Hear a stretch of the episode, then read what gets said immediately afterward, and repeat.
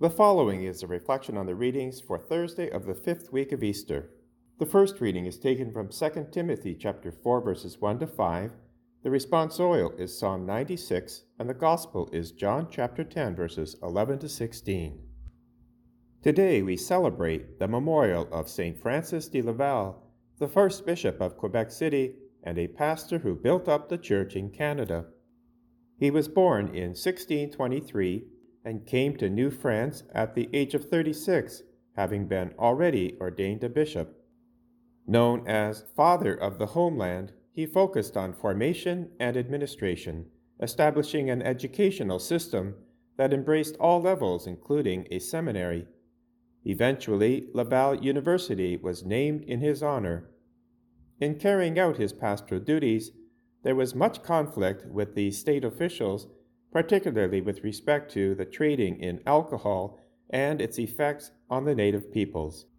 A pious man of deep faith and a generous benefactor gave him the ability to widely influence the population in Catholic spirituality.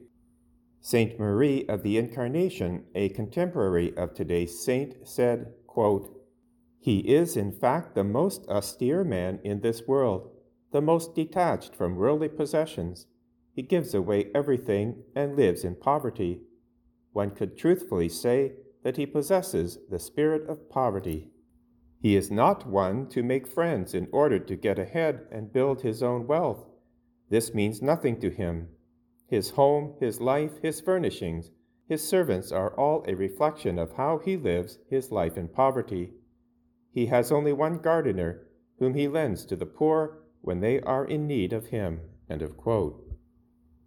Another contemporary, de la Colombière, states, quote, Despite the rigors of our harsh climate, he would rise at three o'clock every morning and spend several hours daily in front of the Holy Sacrament. This is how our first bishop would recover from the exhaustion created by his fervor. Our readings today were chosen by the lectionary in support of this important memorial. In the first reading, St. Paul in 2 Timothy chapter 4 lays out foundational elements of successful pastoral leadership. First, the recognition of God's presence, who is the judge of the living and the dead, and second, keeping in view the coming kingdom of God. He urges the young Timothy, therefore, as follows quote, in the presence of God and of Jesus Christ, who is the judge of the living and the dead, and in view of his appearing and his kingdom, I solemnly urge you proclaim the message, be persistent, whether the time is favorable or unfavorable, convince, rebuke, and encourage with the utmost patience in teaching. Regarding the first element, that is, recognizing God's presence, St. Paul is referring to God's omniscience knowing everything about us. As Psalm 139 states, quote, O Lord, you have searched me, and you know me. You know when I sit and when I rise. You perceive my thoughts from afar. You discern my going out and my laying down. You are familiar with all my ways. Before a word is on my tongue, you know it completely, O Lord. This presence is both a comfort and challenging.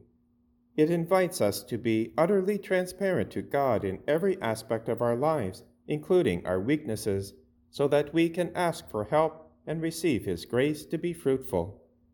At the same time, to realize that the God we love knows every thought and word spoken should summon a frequent examination of conscience and confession of sins, so as to foster our growth in holiness. As to the second element, keeping in mind the coming of God's kingdom. This can help the sense of urgency in preparing ourselves and others for a new creation. St. Paul goes on to explain in the first reading why this preparation is so essential. Quote, For the time is coming when people will not put up with sound doctrine, but having itching ears, they will accumulate for themselves teachers to suit their own desires and will turn away from listening to the truth and wander away to myths. End of quote. In today's gospel, Jesus sets the standard for pastoral leadership. I am the good shepherd. The good shepherd lays down his life for the sheep. The hired hand, who is not the shepherd and does not own the sheep, sees the wolf coming and leaves the sheep and runs away, and the wolf snatches them and scatters them. The hired hand runs away because a hired hand does not care for the sheep. I am the good shepherd. I know my own, and my own know me, just as the Father knows me, and I know the Father and I lay down my life for the sheep. For us today, whether we are in pastoral leadership in a parish, employers in a company, or parents of a family, the same dynamics are in play.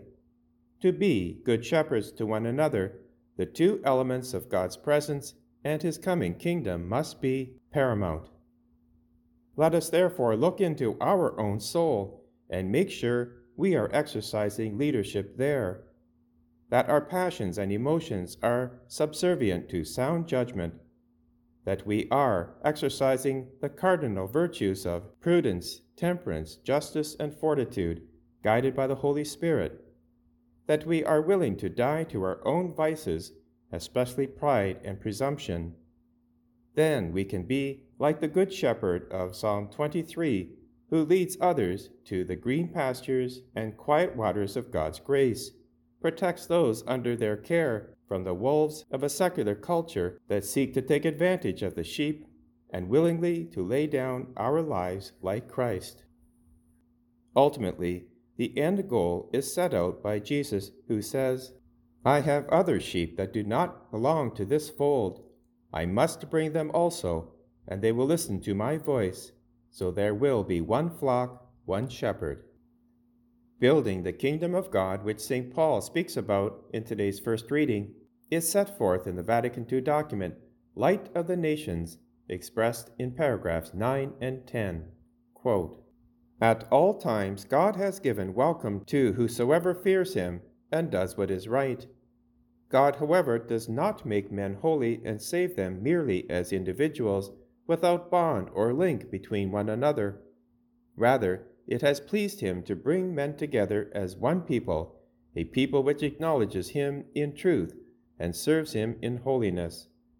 That messianic people has Christ for its head. Its end is the kingdom of God, which has been begun by God Himself on earth, and which is to be further extended until it is brought to perfection by Him at the end of time established by Christ as a communion of life, charity, and truth. It is also used by Him as an instrument for the redemption of all, and is set forth into the whole world as the light of the world and the salt of the earth. End of quote. In honor of our saint, let us therefore heed the final words of St. Paul to Timothy in today's first reading. As for you, always be sober, enduring suffering doing the work of an evangelist, carrying out your ministry fully. Let us pray. O God, eternal shepherd of the faithful, who sent Saint Francois de Laval as bishop to extend the dominion of Christ to the peoples of Canada, grant through his intercession that we may strive always to keep and to put into practice the faith which, with unquenchable zeal, he strove to proclaim through our Lord Jesus Christ, your Son, who lives and reigns with you in the unity of the Holy Spirit, God for ever and ever. Amen.